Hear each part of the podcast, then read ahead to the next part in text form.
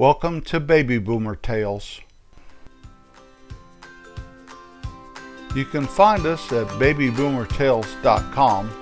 Once you've arrived at our webpage, there are links to our Boomers General Store, links to your favorite podcast provider where you can hear Baby Boomer Tales podcasts plus other podcasts. There is a link to our YouTube channel, Baby Boomer Tales, and our Twitter page. Also, there are pictures of the great country I talk about on most of my podcasts. Thank you for visiting. I always appreciate it. Glad to have you riding along today. I've been talking about how hot and dry it's been. Well, three nights ago, we had five inches of rain. Two nights ago, we had two and a half inches of rain. Yesterday, we had about a half of inch of rain. So we've had eight inches of rain in three days. Everything's pretty darn wet around here. Five inches of rain overnight is a big deal, no matter how you cut it. The most I ever saw at one time in this country, up in northeastern Kansas, is nine inches of rain one night. It's like pouring a bucket over your head. Well, this rain has made my pond overfull again, which I like. I like it when it's going out the overflows. The grass is starting to green up again. Around here in May and early June, this whole country looks like an emerald. It's so green. Yeah, about the first of August, usually things drying up and things can get a little little brown in spots, especially the grass. Trees may lose some leaves to try to protect themselves, and we find ourselves watering, keep the flowers and bushes and all that stuff going. And we're not watering now. It's nice out here. Things are greening up. Now for the song of the week. Our song this week is Take It Easy by the Eagles, written by Jackson Browne and Glenn Frey. It was released in May of 1972 and it peaked on the Billboard Hot 100 chart at number 12. It was the first track on their first album, Eagles, and it was also their first single. Song lasted 3 minutes and 30 seconds and it put Winslow, Arizona on the map. If you have ever followed the old Route 66 or Interstate 40, it's kind of taken over a lot of that route, especially down in Arizona. Well, there is an exit for Winslow. Go there, you can have your picture taken on that corner with Jackson Browne and Glenn Frey, or statues of them anyway. You'll see the girl, my lord, in a flatbed Ford there.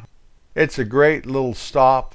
I'm sure it helps that little town's economy. How in the world can music be so powerful that one line in a song can embed the name of a town in your brain forever? It's worth stopping if you're ever that way. When I was a kid in high school, the song San Francisco by Scott McKenzie started playing on the radio. That was the summer of 67, the summer before my senior year in high school. I started dreaming of this. The world was changing.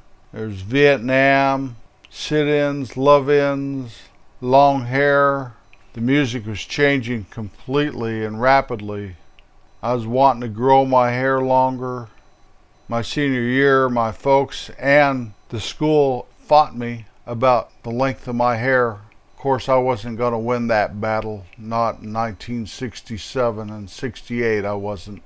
Not in a small, small community, little bitty town in rural Colorado. But my buddy Dan and I would hitchhike to Boulder and hang out with some of those peace freaks, look at the hippie girls, we were just a little small part of all those freaky people. Sergeant Pepper's Lonely Hearts Club Band released about the same time as the song San Francisco, and all I wanted to do was experience free love, girls dancing with flowers in their hair, to be within you and without you. Isn't that what the Beatles said? I wanted to look up in the sky and see Lucy and clouds and diamonds.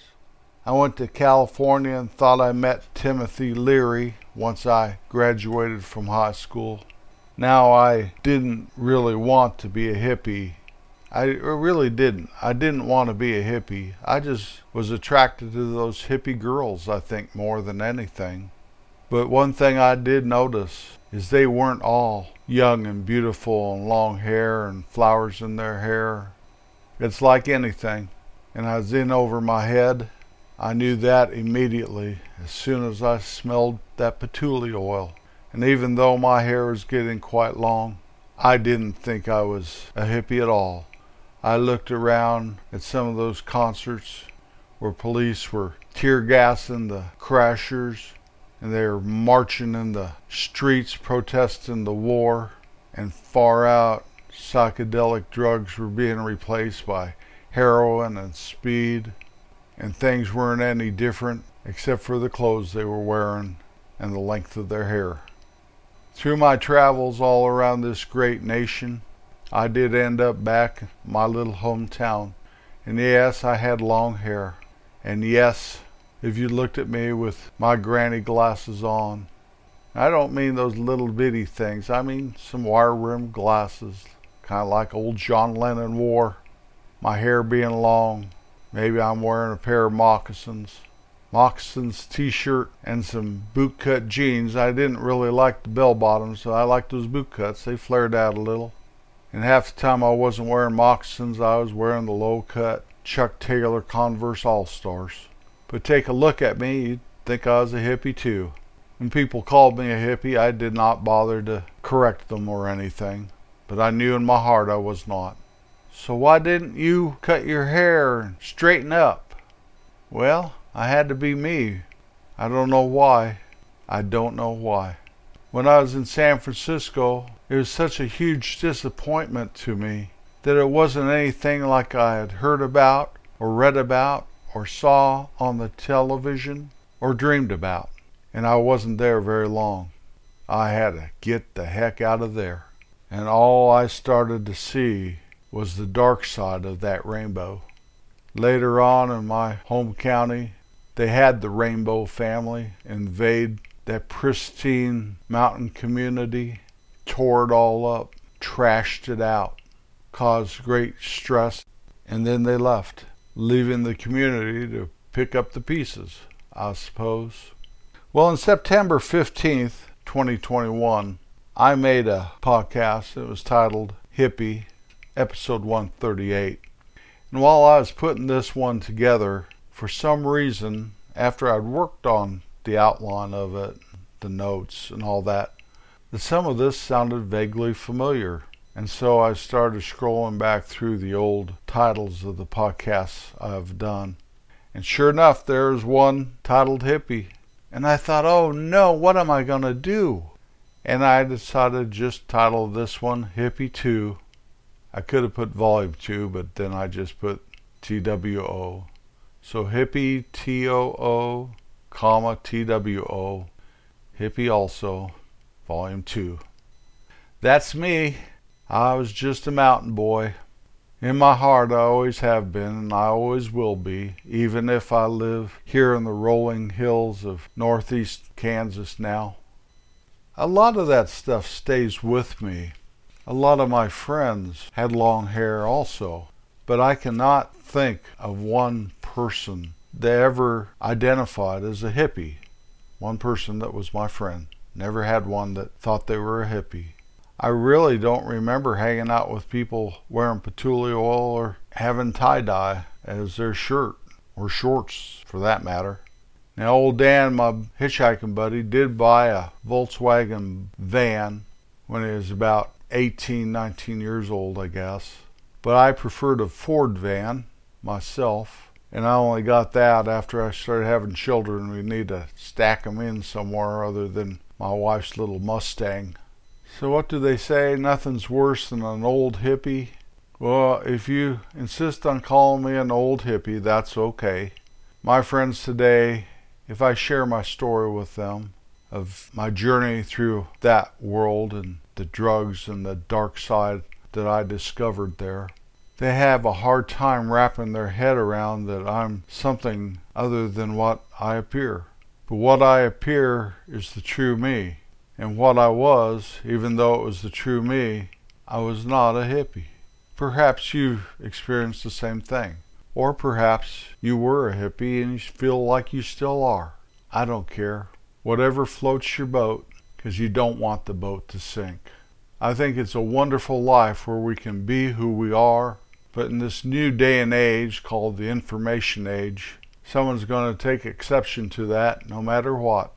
That's the dark side of the information age. No matter how wonderful it is to I wonder what happened to Joe Cocker. Why don't we Google it and find out? Oh, I didn't know that about Joe. You know, that's handy. You don't have to go to a library or something. So just let it be. There'll be an answer, guaranteed. I hope you're enjoying the ride. Don't let bitterness overtake you. Put a smile on your face and in your heart. It's okay. Yeah. Please, please. No applause. Please sit down. Sit down. That's okay. Take the flashlight off of your phones and put your phones up. You don't have to hold them up in the air like that. Do not sing kumbaya. Please. Please. It's okay. Yes. Yes. Thank you. Thank you. Thank you. Yes. Okay. I don't know who hit that applause light. I am sorry about that. You know, we all just want to sit back and be mellow. We don't want to have any kind of big show like Johnny Carson. Here's Johnny. Johnny who? If you asked Johnny who when I said Johnny Carson, well, you're probably not a baby boomer. That's okay. That's okay. I do know people in their teens and 20s and 30s and 40s that listen to this. 50s, I have no idea. Are you 50?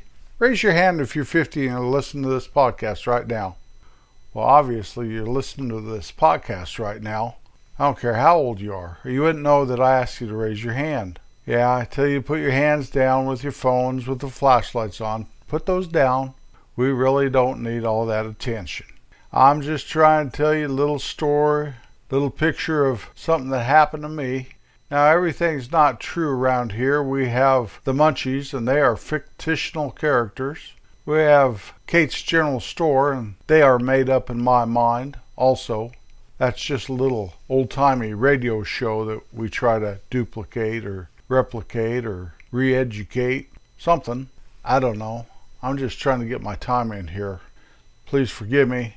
When I started doing this podcast today, I had no idea where it was going to take me. I really didn't. I mean, a few podcasts ago where I didn't have any notes and I just went out on a wing and a prayer, and that wasn't this at all. I had a whole outline. I have a whole page here.